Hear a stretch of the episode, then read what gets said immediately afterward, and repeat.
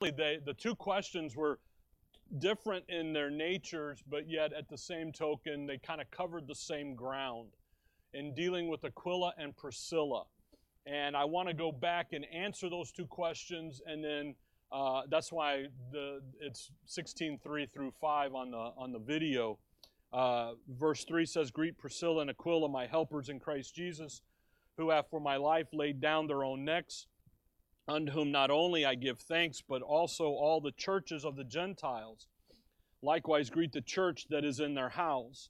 So, my goal is to answer the question. I'll tell you the question here in just a second, and then answer that, kind of give a give a historical setting for it, and then look at uh, the issue of the church in their house just real quickly, and, and so forth, because that is out there. We don't get. Th- it hasn't been thrown at me in a in quite a long time, because the guy that did it, the guy that was yelling at me uh, he ended up being a Calvinist, a Universalist, and all this stuff. I tell him, work on your other doctrine before telling me that we shouldn't be working, be meeting publicly in a building, you know. So I laughed too. I was like, yeah, okay, you know, if you're gonna. But anyway, um, so the the question that came up, and um, I just make sure that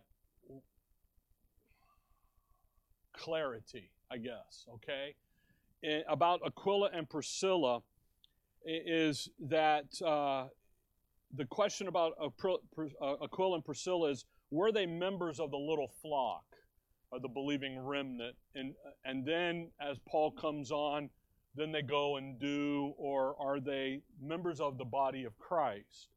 Now, that's two questions kind of put together.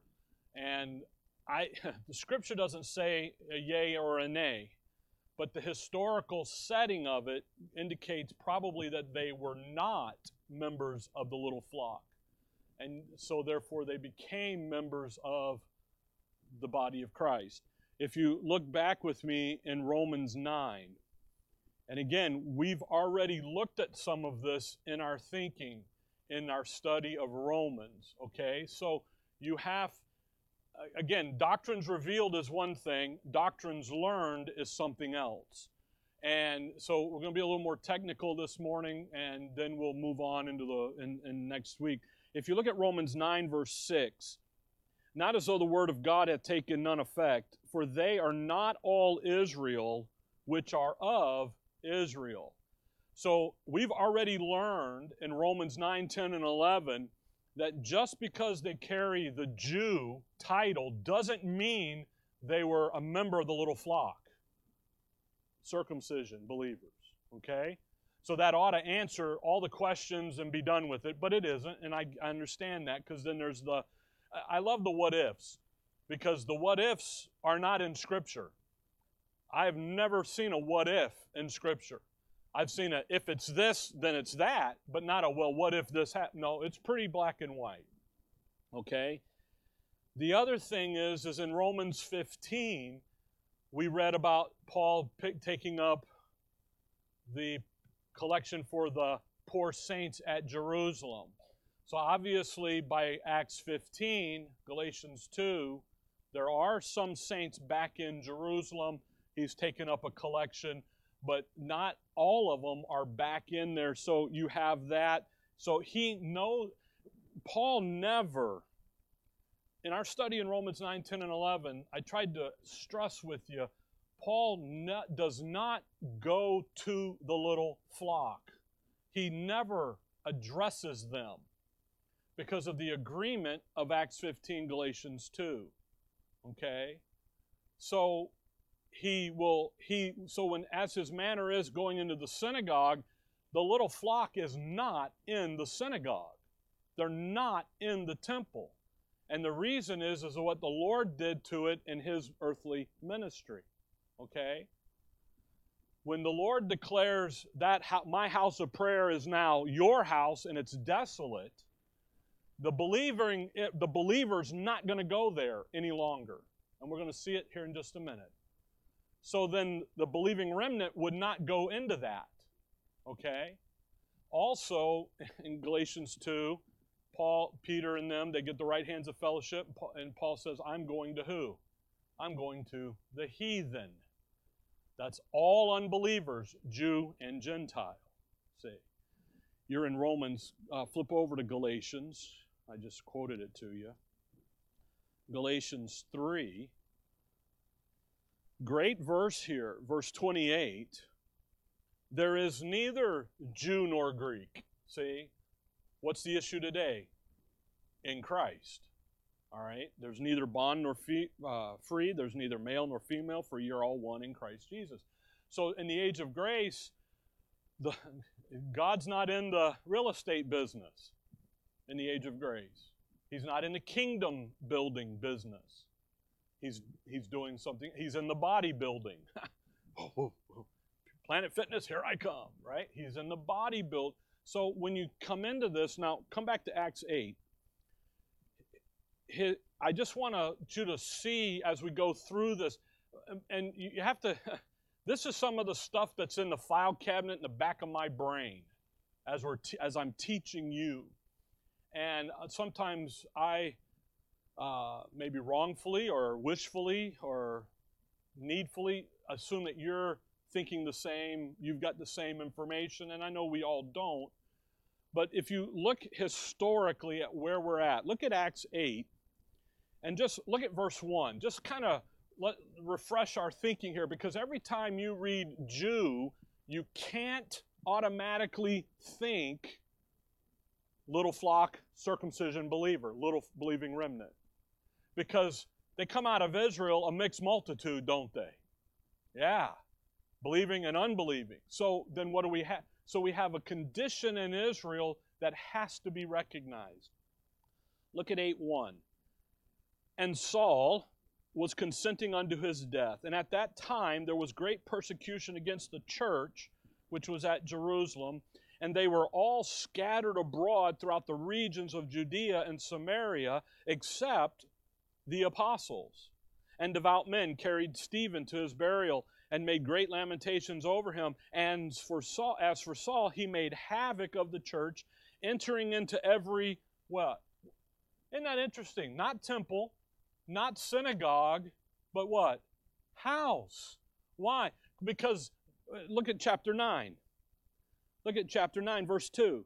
Verse 1 And Saul, yet breathing out threatenings and slaughter when it, uh, against the disciples of the Lord, went unto the high priest and desired him desired of him letters to Damascus to the synagogues that if he found any of this way. Isn't that interesting? What way? The way, the truth, and the life. The, the folks following Jesus Christ whether they were men or women, he might bring them bound unto Jerusalem. And as he journeyed, he came in near Damascus, and suddenly, the, and, and, and off we go. And Saul of Tarsus becomes Paul the Apostle. But if you go back to 8 1, first of all, who's left? We didn't finish reading, verse 3. As he made havoc of the church, entering into every house and hailing men and women, committing them to prison. Therefore, they that were scattered abroad went everywhere preaching the word. You see, Israel is now scat the believing remnant scattered. Who's in Israel? Who's in Jerusalem? Apostate Israel is. The Pharisees, the Sadducees, the chief priests, the elders, the guys who are out there trying to kill the believing remnant. What I want you to catch in Acts 8, 1, well, in, into verse 1 there, there's nobody in Judea except who? The apostles. That means in the historically right here because of Acts 7, again, look in Acts 7. Acts 7 and verse 50, you have Stephen, and he's before the council. He hath not my hand made all these things, ye stiff necked and what?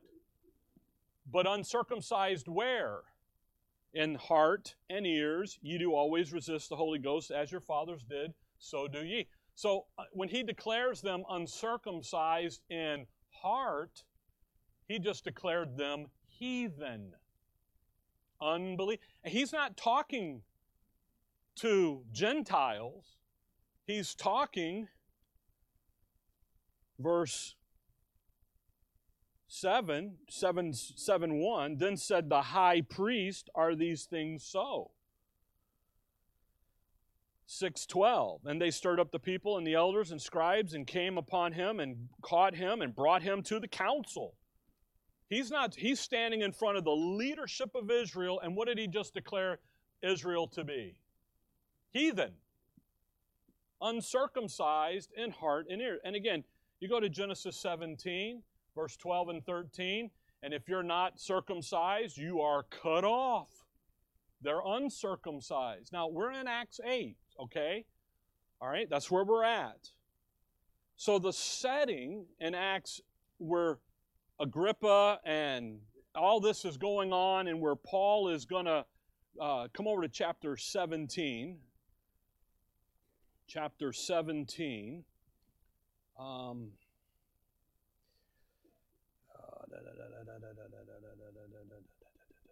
chapter 17, just verse 1. Now, when they had passed through Amphip, uh, Am, Amphipolis and Apollonia, they, they came to Thessalonica, where a synagogue of the Jews. And it's interesting. You go through script through the through the Gospels, and it's not the Lord's Passover; it's the Jews' Passover. See, they've corrupted it. It's fascinating because the Passover was always the Lord's Passover. Here, it's the synagogue of the Jews, and Paul, again, as his manner was, went in unto them. Who? The unbelieving element in Israel, the Jews, his kinsmen. That's why in Romans 9, 10, and 11, I told you Paul's heart's desire was for Israel to get saved. Why? Because he understood that he was helping promote unbelief in his own nation. He was the pusher of it in Acts 8. He's out there trying to kill, chapter 9, verse 1 there, that of this way, the way. He knows that he was the leader of the rebellion against God's word and, and people. And it was heartbreaking to him. That's why, hey, look at what God's doing now. Let's get on board. So in chapter 17, well, uh, by the way, keep reading. What did he do? As his manner was. That means he always did this. This was his goal. Why? Uh, Romans 11 11. Have they stumbled that they should fall? God forbid, but through their fall, salvation has come unto the Gentiles. Why? To provoke them to jealousy. Why does he go to the Jew first? They've got the Old Testament. They know the book. Look at it. He reasoned with them, uh, and three Sabbath days reasoned with them out of the Scriptures, opening and alleging that Christ must needs have suffered and risen again from the dead, and that this Jesus whom I preached unto you is Christ. And some of them, Again, who would the them be? Those in the synagogue, which would be unbelieving Israel, heathen, uncircumcised in heart. At what? What'd they do? They believed and consorted with Paul and Silas, and of the devout Greeks, a great multitude, and of the chief women, not a few. he went in there preaching, Christ died for your. He takes the Old Testament and proves that Jesus Christ was Jehovah Okay? Then he turns around and says, That man, look, look back in chapter 13. Chapter 13. By the way, this is why you have a chapter 13 in your book of Acts, is so you see what Paul's preaching in the synagogue. What's he do? Acts 13, he gives, it starts in verse 14. He gives the history of Israel, verse 36. For David, after he had served his own generation by the will of God, fell asleep and was laid unto his fathers and saw corruption. But he, whom God raised again, saw what? No corruption. Well, who is that? There's the Lord Jesus Christ. Be it known unto you, therefore, men and brethren, that through this man, the Lord Jesus Christ, is preached unto you the forgiveness of sins, and by him all that believe are justified from all things from which ye could not be justified by the law of Moses is that a little, he's preaching that in the synagogue. See? That's how you know what he's doing. No, nobody before Paul ever preached verse 38 in the synagogue. The Lord Jesus Christ didn't even preach that.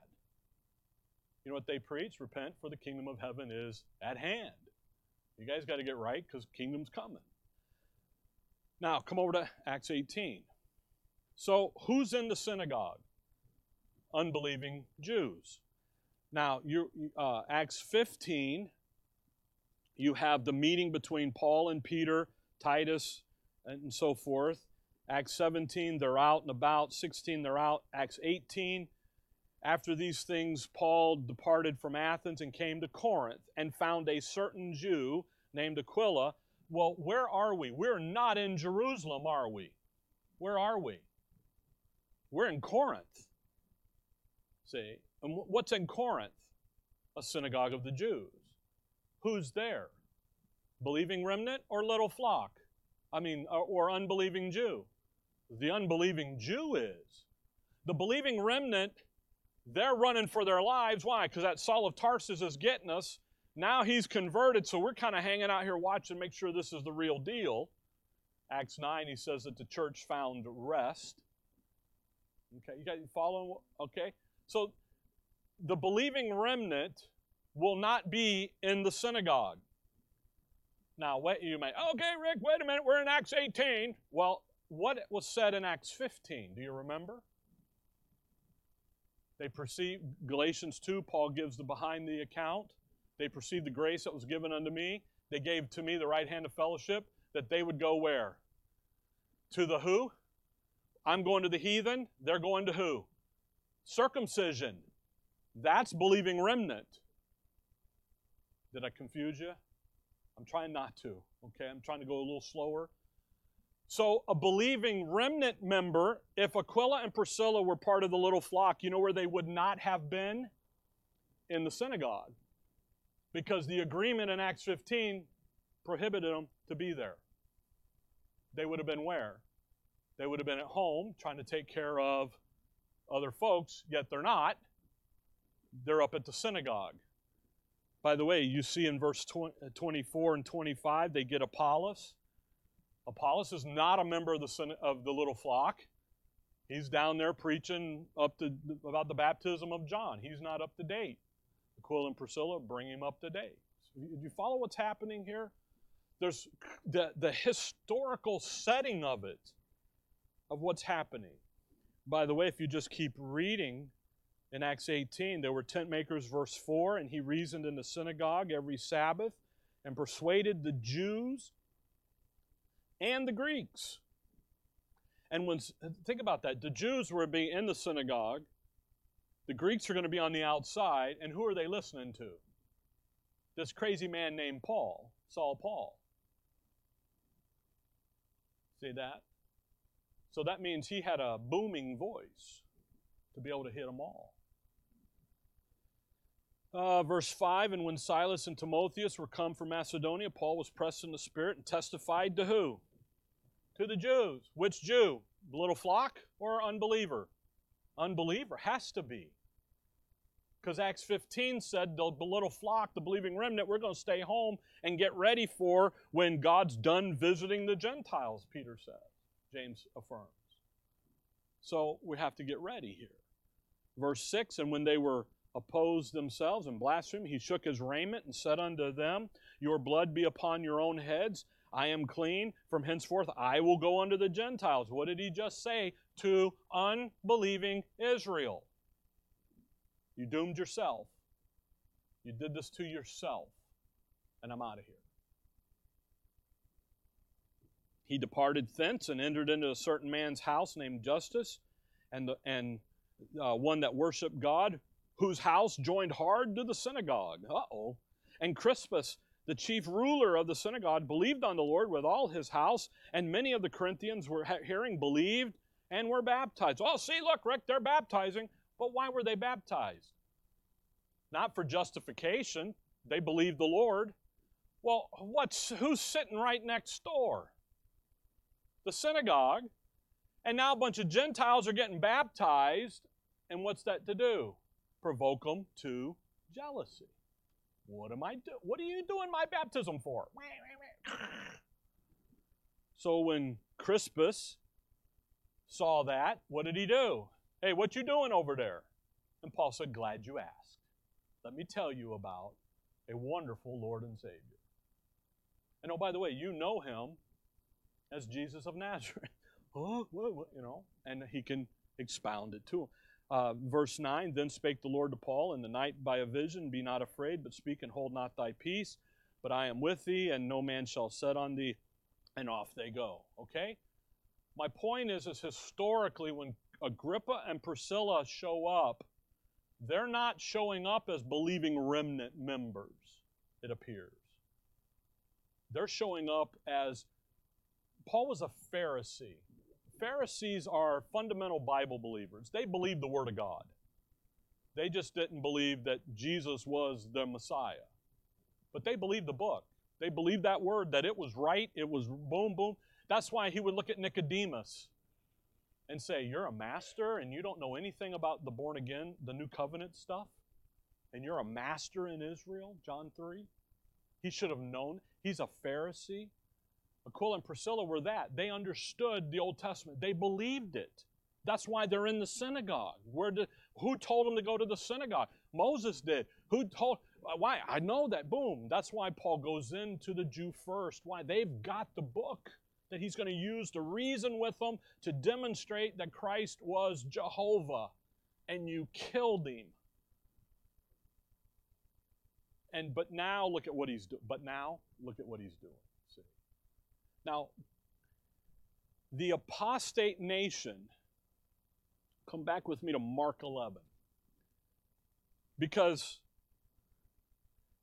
um, by the way, in Romans 16, you remember in verse 7 where he lists those guys and he says, In Christ before me. He doesn't say that about Aquila and Priscilla. It's interesting. He only says it about those guys listed right there in that verse.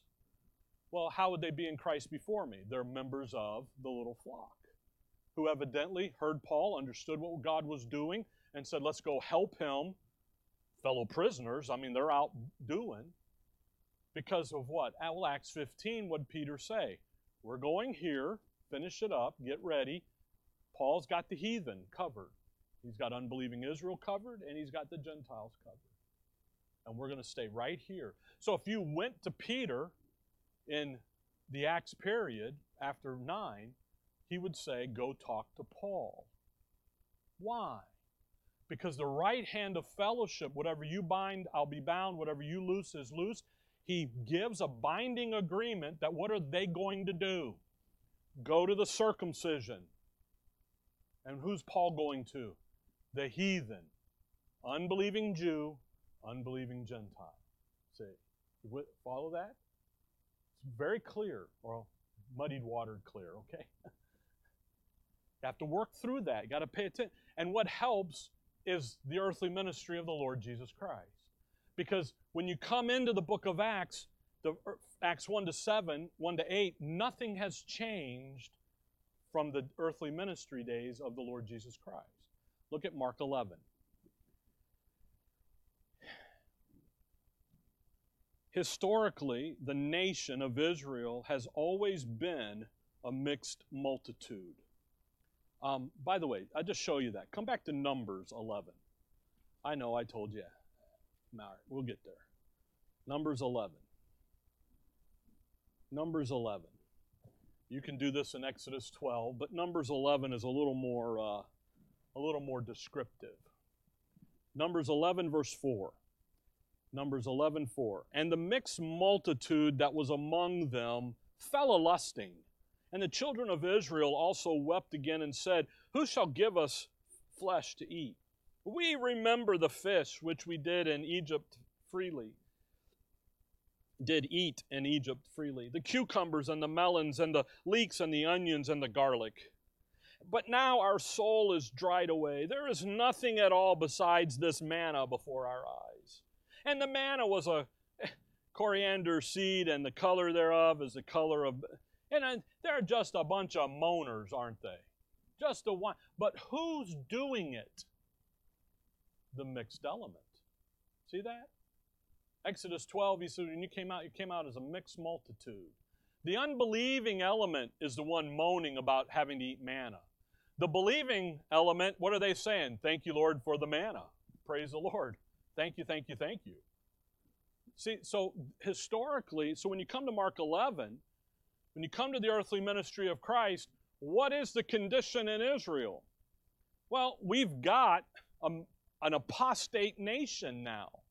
They bought into Baal worship, Ahab, Jezebel. They bought into all of the, the idolatry worship uh, Solomon introduced them to, and, and Ahab did, and all the kings of Israel did. They've got this, they have no idea about what true worship is. So much so that Isaiah, he says out there in this day, that God's, or actually, it's going to end up being in the, the tribulation, second coming time frame future of us. He says, I don't want your I don't want those stinking sacrifices. I wanted your heart all along. And he never had it. You come to the Lord Jesus Christ. In Mark 11, we're just kind of jumping into the context here. So, in the earthly ministry of the Lord Jesus Christ, in the beginning of his ministry, he cleans out the temple. Okay? Now, here at the end of his ministry, he cleans it out again.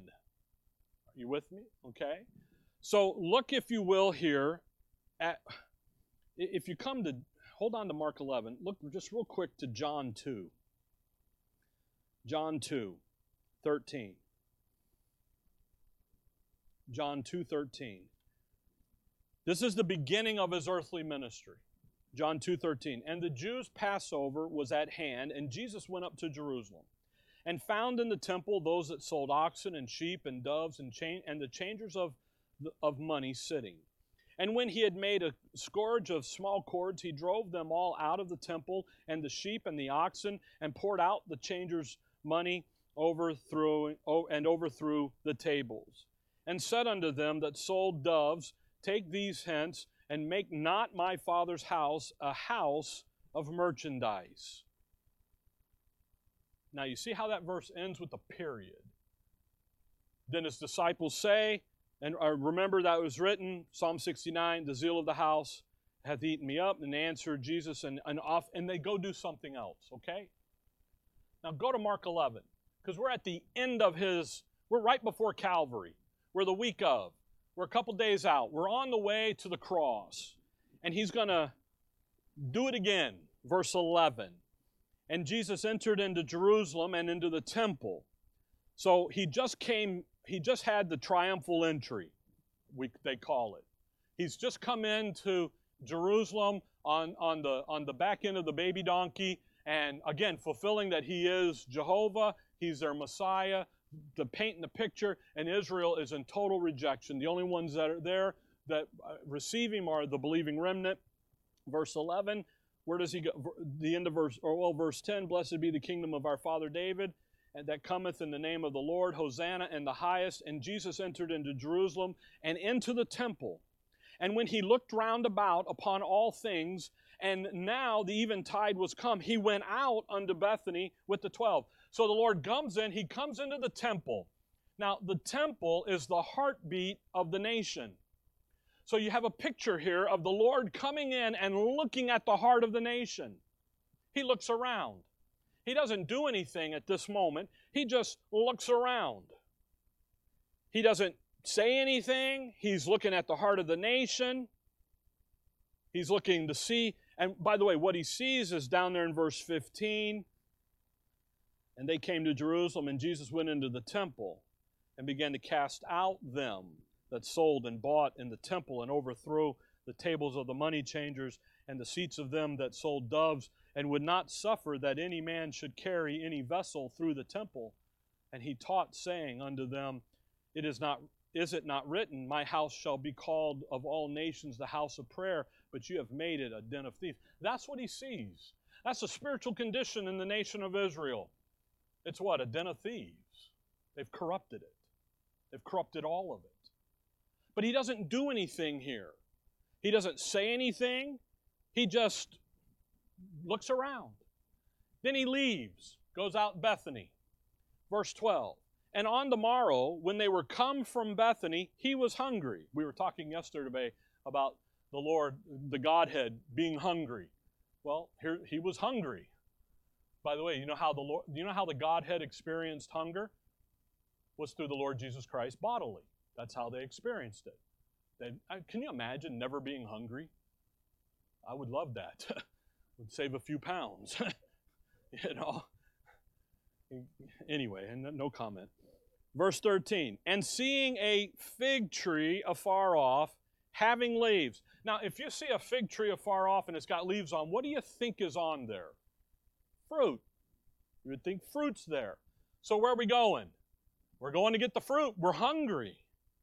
He came, if happily he might find, happily, perchance, by, you know, hopefully, he might find anything thereon. And when he came to it, he found nothing but leaves for the time of the fig was not yet. And Jesus answered and said unto it, talking to the fig tree, No man eat fruit of thee hereafter forever. And he and his disciples heard it. What did he just do? He curses the fig tree. Okay? Now, if you read Larkin and Scofield and the boys, you quickly have a problem because they all identify the fig tree as representing the nation, the national life of Israel. There's four trees in your Bible. Judges, go, go back to Judges 9. Again, folks, you have to have all this in your head, in, the, in that filing cabinet in the back. because when you read this stuff, the tendency is to go, okay, you know, knee jerk back, and yet it sits right here. He sees the fig tree. Uh, you got Judges 9. All right. Oh, slip something in Judges 9. Come back to Mark 11. Let's set the stage just a little better, okay? Because there's a picture here that the Lord is drawing for his apostles, okay? Verse 14, he curses it. By the way, the only miracle that the Lord ever did of destruction or judgment is right there. All his other miracles are positive and for the good. This is the only negative one, is right here. He saw the potential in the fig tree. It had leaves on. But when he got there, what? No fruit. Fear not, little flock, it is your Father's good pleasure to give you the kingdom. A nation, I'm going to give you I'm going to bring forth a nation bringing forth the fruit of the kingdom. Okay? Now, verse 15, they come to Jerusalem, and how do they find the temple? Well, you've made my house a den of thieves, haven't you? See that? We just read that. Verse 19.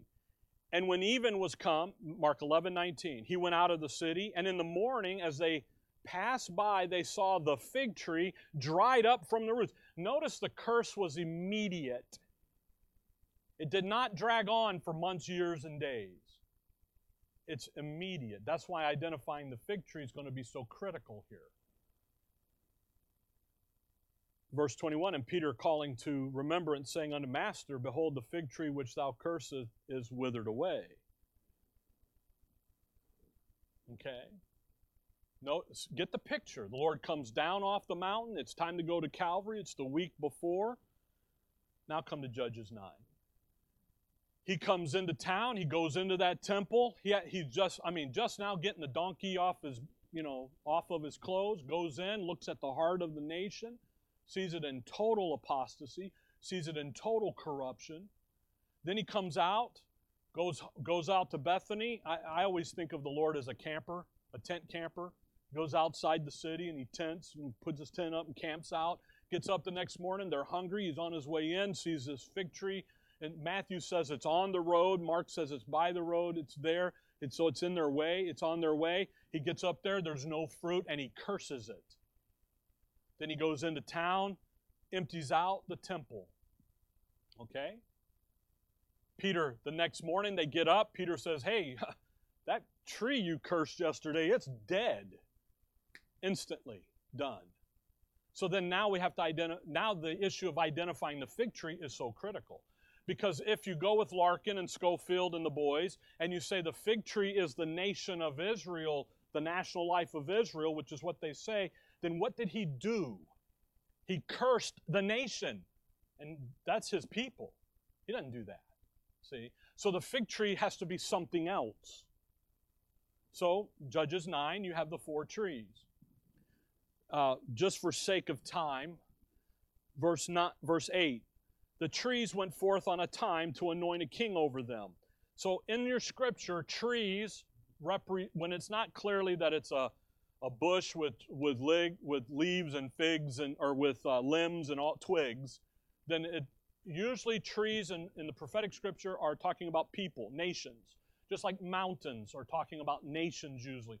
Like in Revelation, the seven mountains. That's not geographical location, that's seven nations. And anyway, I told you for time's sake, right? verse 9, uh, verse 8 over them, and they said unto the olive tree. So here's number one olive tree, reign thou over us. So the Gentile nations are coming to Israel and saying, reign over us. But they go to the olive tree first. But the olive tree said unto them, Should I leave my fatness wherewith by me they honor God and man and go to be promoted over the trees? And the tree said to the fig tree, Come thou and reign over us. But the fig tree said unto them, Should I forsake my sweetness and my good fruit and go to be promoted over the trees? Then said the trees unto the vine, Come thou and reign over us. And the vine said unto them, Should I leave my wine and which cheereth God and man and go to be promoted over the trees? Then they said, all, then said all the trees unto the bramble, Come thou and reign over us. And the bramble said unto the trees, If in truth ye anoint me king over it, then come and put your trust in my shadow. And if not, let the fire come out of the bramble and devour the cedars of Lebanon. So you got the four trees the olive, the fig, the vine, and the bramble.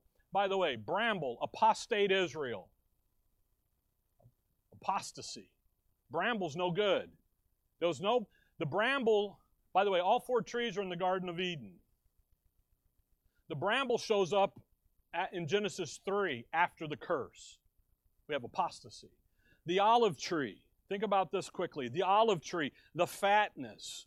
This is talking, this is representing Israel, uh, the, the right to access God. In Solomon's temple, the doorway into the temple was made out of olive wood. Olive the Holy Spirit, that's a olive oil is the oil used. So it's always so the olive tree is always talking about accessing God.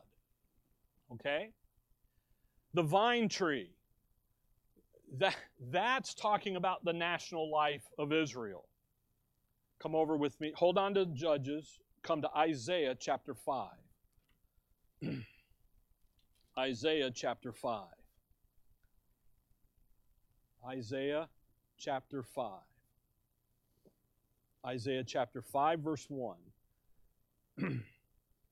I know I skipped fig. We're going to come back to the fig, okay? Again, the bramble, that's apostate. That, by the way, the bramble tree is who they are in the Lord's day.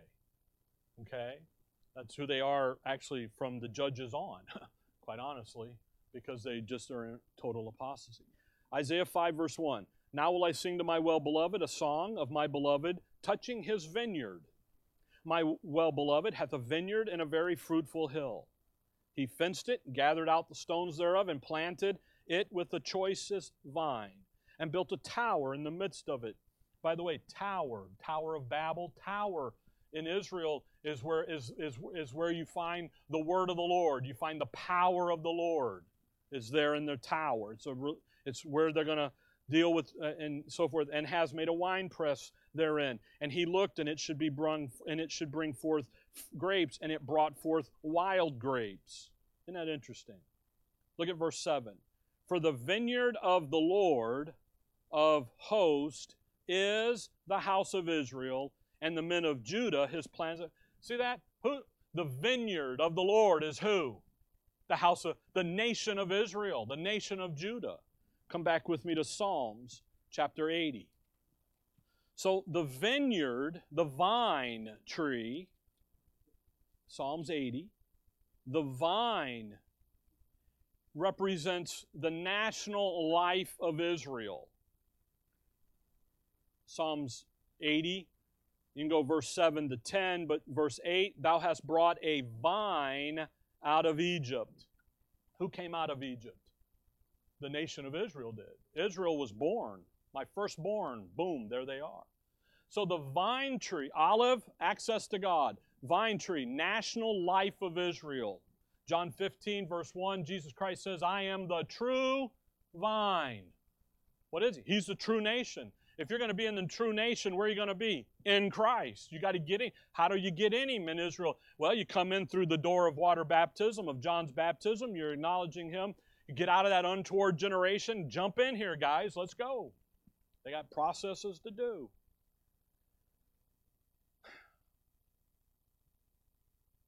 The fig tree. You remember, uh come to James 1. Just let judges go, just because of the clock back there. James 1. Do you remember the first time you see the fig tree in Genesis? Adam and Eve, they sin. They go down there and do Operation Fig Leaf. They pick the scratchiest bush in the whole place. And what do they do? They try to cover up their nakedness. The, so the olive tree, here's the spiritual access to God for the, through the nation of Israel the fig tree, here's the, the religious life of Israel is in the fig tree. Okay? What did Adam and Eve do? They tried to cover up, they tried to help God fix their problem. What does religion do? Just that. If you do this, then you'll be accepted of God. So we're going to cover it up. So the fig tree represents Israel's religious life. God only gave one religion. He gave it to Israel through Moses. James 1, verse 27, he calls it pure religion and undefiled before God and the Father is this to visit the fatherless and widows in their afflictions and to keep him unspotted from the world. Do you know that if you preach that today as a means of justification, you're sending people to hell? I, if you preach Matthew, Mark, Luke, and John as a way of justification, you are sending people to hell. Because that's not the gospel message today. But what is pure religion? See that pure religion? It's what God gave it to Israel. Do you know why they're visiting the fatherless and the widows and to keep him unspotted from You know what all that's a reference to? What's happening in the 70th week of Daniel down there in the book of the Revelation. Why are they fatherless? Because daddy stood for the truth and the Antichrist and the system of the world took his head. You know who that is? That's apostate Israel.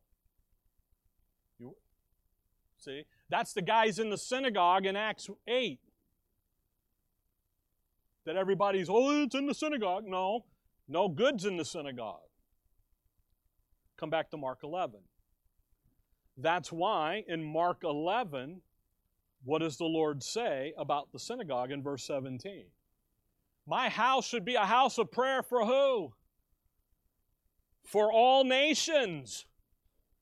You know what, Israel? If you had the pure religion and you were keeping it and you were walking and doing what I'm saying, then all the nations would come to you and that Gentile salvation issue of the Old Testament would have been fulfilled. But you know what you've done? You took my house, my temple, my sanctuary, and you made it into a den of thieves. See, see what he did? Why? So identifying the fig tree, by the way, I, we, the fig tree has to do with the national, the religious life of Israel. What did he just do to it there in verse 14? He cursed it. So the old covenant, the Mosaic law is what? Peter said, verse 21, it's withered away. Why?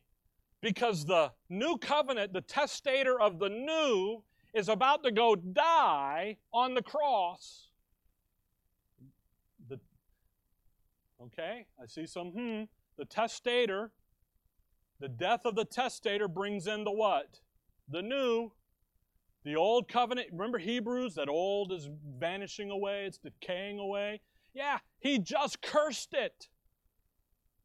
Now what's coming? I'm going to Calvary. And when I die and I'm resurrected, Hebrew, he's now the new covenant. You don't need the old anymore. We go to the new. What, by the way, what are they, who are they reading daily in the synagogue? The old, Moses.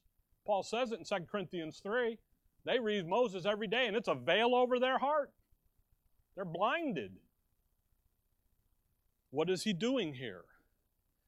By the way, just so you don't know I'm nuts, look over at Mark 13. Well, you might think I'm nuts, and that's okay.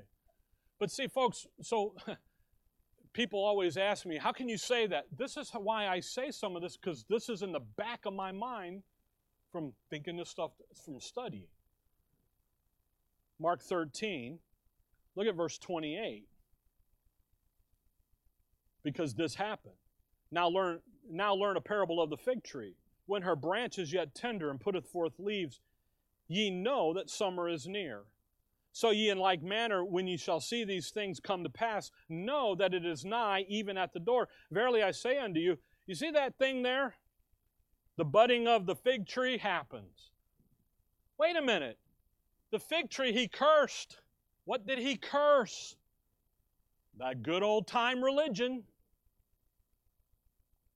But what's coming in the future? A new religion called the Messianic covenant, called the new covenant. What was the old covenant? It was an if then, wasn't it? If you performed then, you know what the new is? I write it in your hearts and you're going to do it. Performance based, grace based. By the way, we don't have the new covenant. We're not preachers of the new covenant, okay? You see, folks, if you say that the fig is the national life, then in Matthew, Mark, Luke, and in John, you have the Lord cursing the, na- the very nation he's trying to rescue. Especially in early Acts. Because where is Peter in Acts 2? Ye men of Jerusalem. Why are they in Jerusalem? For the Passover, for Pentecost. Acts 2 1. He's not talking to ragtag muffins out there. He's talking to the all the known world. All the Jews of the known world are there, and he says, "Boom! You guys, you guys killed him. You murdered him with wicked hands." He, see, he's trying to get out of that untoward generation later in chapter two. What's he doing? He's trying to. He's got an audience, doesn't he? Mark 13, you know what he says? There's a new coming, and it's a new covenant. See. Now go back to 11, 15, and just so you, I want you to catch something here in all of this. He goes into the temple, throws out the corruption, the overthrow the cha- the money changers, this throws out the corruption. Now watch verse 16. And would not suffer that any man should carry any vessel Notice that through the temple. You know what he just did? He just stopped the hypocrisy of temple worship. Because what were the chief priests, what were those workers in the temple doing? They were carrying stuff through. And when he says any vessel, you go back and read what the priesthood was doing and what they're carrying the table of show, they're carrying the showbread over. Nope, stopped. Don't you do that. You see what he just did there? He not now verse 16 is not in John 2 where we started. In his earthly ministry, he just kicks out the corruption hoping to rectify the temple worship part. But at the end, there's no saving it. So he chops it down, cuts it off, uh, curses it. And then Mark adds in that little sentence there about he even stopped temple. Could you imagine what the chief, why the chief priest and the elders hated him so much? Not only does he violate their Sabbath day nonsense, but then he comes over here and he says he's God, and that really got him. But then he comes in and he stops. The, he shut the temple down in Jerusalem. Literally, shut the doors. They couldn't. Why? Because he just cursed it on the road out there and it's withered away. Again, the picture here. So the condition in Israel, verse 21, Peter calling to remembrance, saying unto him, Master, behold the fig tree which thou cursed is withered away. So when we come now to Acts 1 to 7, what's the condition in Israel? Total apostasy. Now, are they up at the synagogue doing and the temple's doing? Yeah, because they're religious, but what has Christ done? He cursed it, shut it down. Who knows that? Believing remnant, the little flock. So the little flock would look at that and say, We ain't going there anymore. Why? Because our Savior, our Messiah, cursed it, shut her down. By the way, the rest of Mark up to Calvary, he trains them about the 70th week of Daniel, about the tribulation coming. He gets them ready for it. That's why that thing about this generation and so forth. But what he doesn't tell them about is the interruption with Paul. That's a secret, a mystery. Okay? So when you come to Acts, Acts 2, Pentecost, just those verses, I, he, I mean, Peter, he, he's not being a Mr. Nice guy here. The day of Pentecost, verse 1, was fully come, and they were all with one accord in one place, and they get the, the Holy Spirit there. They're filled with the Holy Spirit, began to speak with other tongues as the Spirit gave them utterance. Then he says there in verse 14, But Peter standing up with the eleven lifted up his voice and said unto them, Ye men of Judea, and all ye that dwell at Jerusalem, be this known unto you, and hearken to my words. By the way, there's no indication that Peter's in the temple when he says this. He's out in the courtyard, big courtyard around, because they're housing all of the, I mean, all this population here. Verse 22 You men of Israel, hear these words. And it works because in verse 37, what do they say? What do we do? And Peter says, Repent and believe that Christ died for your sins and was buried and rose again the third day. No. He says, Repent and be baptized, every one of you, in the name of Jesus Christ for the remissions of sins, and ye shall receive gift. Verse 40, and with many other words did he testify and exhort, saying, Save yourselves from this untoward generation. Think about that. What's the condition in Israel? Apostasy. That believing remnant, they know what's going on. And what's added? Verse 41 3,000 souls are added.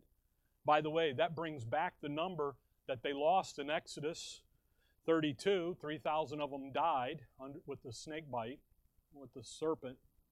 Now we got our three grand back.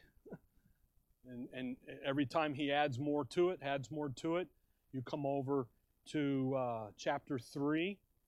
Chapter 3, you see Peter's first miracle. Okay? By the way, the first miracle of the Lord, the first miracle of Peter, the first miracle of, of Paul are all dispensational miracles in nature. The Lord Jesus Christ, the first miracle he does, John 2, is turning the water to wine. What's he doing? Dispensationally, he is the one to bring in the kingdom blessing. Remember that marriage? They ran out of wine. Nobody, he makes wine. Now everybody's happy. Peter, first miracle. You're going to see him help a young man and what that's going to picture is the restoration of Israel through the name of Jesus of Nazareth. Paul's first miracle over there is the issue of the blind Jew, blind Bartimaeus, and the Gentiles seeing it. Dispensationally, what's happening? The Jews are blinded, and the Gentiles now can see. Okay? So you got all that. What does he do? He's verse 6, and Peter said, Silver and gold have I none, but as such as I have, I give thee in the name of Jesus Christ of Nazareth, rise up and walk. This poor man's outside the temple, can't get in. Peter walks, Peter's coming there. And what's he? He's restoring Israel. What's to be restored? That temple, the heart of the nation, is to be restored. And Peter does it. So as you go through in Acts, when you read Jew, uh, when Paul's ministry read Jew, do not automatically read little flock believing remnant. One, Paul never really talks to them other than meeting with Peter. And by the way, when he meets with the little flock, it's always with Peter and, and, the, and the eldership, the leaders. he never just goes over here and talks to, to Rick. He's talked, so you have to be very careful. So with Aquila and Priscilla, it's hard to say whether or not for sure they are believing remnant or not. I tend to lead that they're not because they're in Corinth when they run into Paul. But Acts 18 says he was a Jew. Well, yeah, he's a her- he's that's his heritage. That's who he is. That's how he was raised. That's what he would say he is. Remember, he got kicked out of Rome, but when they go back to Rome, he doesn't go back as a Jew. Well, how does he go back? As a member of the body, of, as a Christian. See, identity change. Okay, now, oh, we got four minutes, three minutes. And we're just let me say this about Romans 16 and verse 5. Likewise, greet the church that is in their house. In the Apostle Paul, when you 16.5 is used by the church house church movement to say that in order to do church, air quotes, okay, you have you cannot meet in a building, you cannot own property, you have to meet in a house. I've even read some that you have to sit on the floor. You can't even sit in a chair. You can't have a cushion because they didn't have cushions back then. I'm like, are you sure? Every picture I see of Pharaoh, he's got a bunch of bud cushions all over him. You know, come on. They, you know they had a life living spaces somewhere, you know. so Paul never mandates where. He just says, he tells the Corinthians, when you come together, when you gather together in one place, when you get together, when you are, 1 Corinthians 11 is full of it. When, when you come together, you do. Where sits the church? It sits right here in you. It's, it's in us, the people.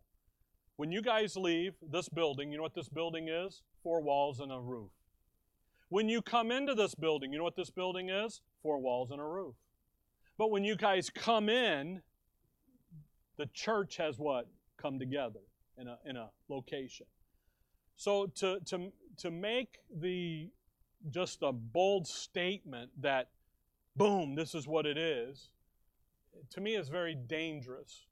Um, you get one, give me one, get get Acts 20, because here's the other one, okay?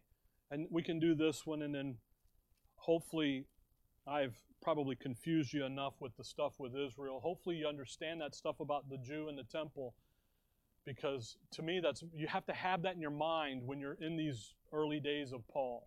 Okay, look at Acts 20, verse 20. And how I, and that's Paul, kept nothing back that was profitable unto you, but have showed you and have taught you publicly and from house to house.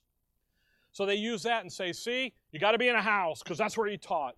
The problem is, is what is the context of verse 20? Verse 17.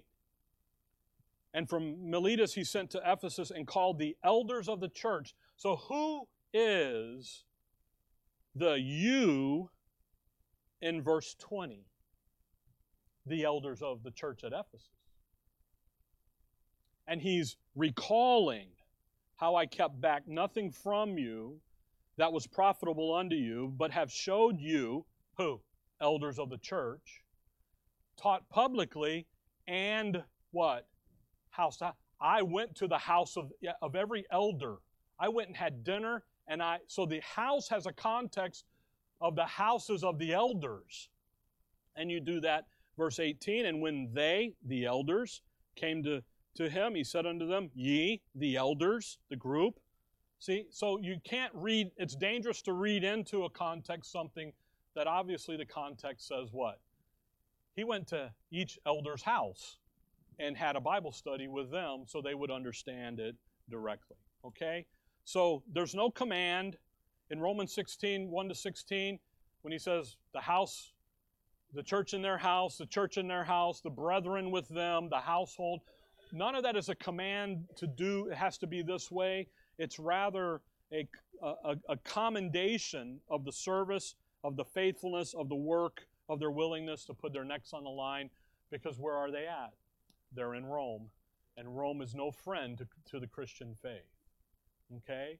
Just as today in our country, if all of a sudden the government became heavy handed and said churches, houses of worship can't do, boom, boom, boom, then what would we do? We would be in the house of somebody, in the house of, we would just go underground. Uh, at least I would hope we would. I would. Whether you're there or not, your deal, okay? But so, so that's the thing. So when you read that stuff on the church house stuff, it's interesting, but it's not the norm. And I'll be honest with you, I don't want to live in the first century anyway. Um, because I like my pillows and my comforters and my couches. Okay? All right. Dear Father, we thank you for the morning, Lord. We thank you for your word. We thank you for the ability to look into it, to read it, to study it, to think through it, to reason with you in it, and to come to some understanding and some clarity in our understanding. In your name we pray.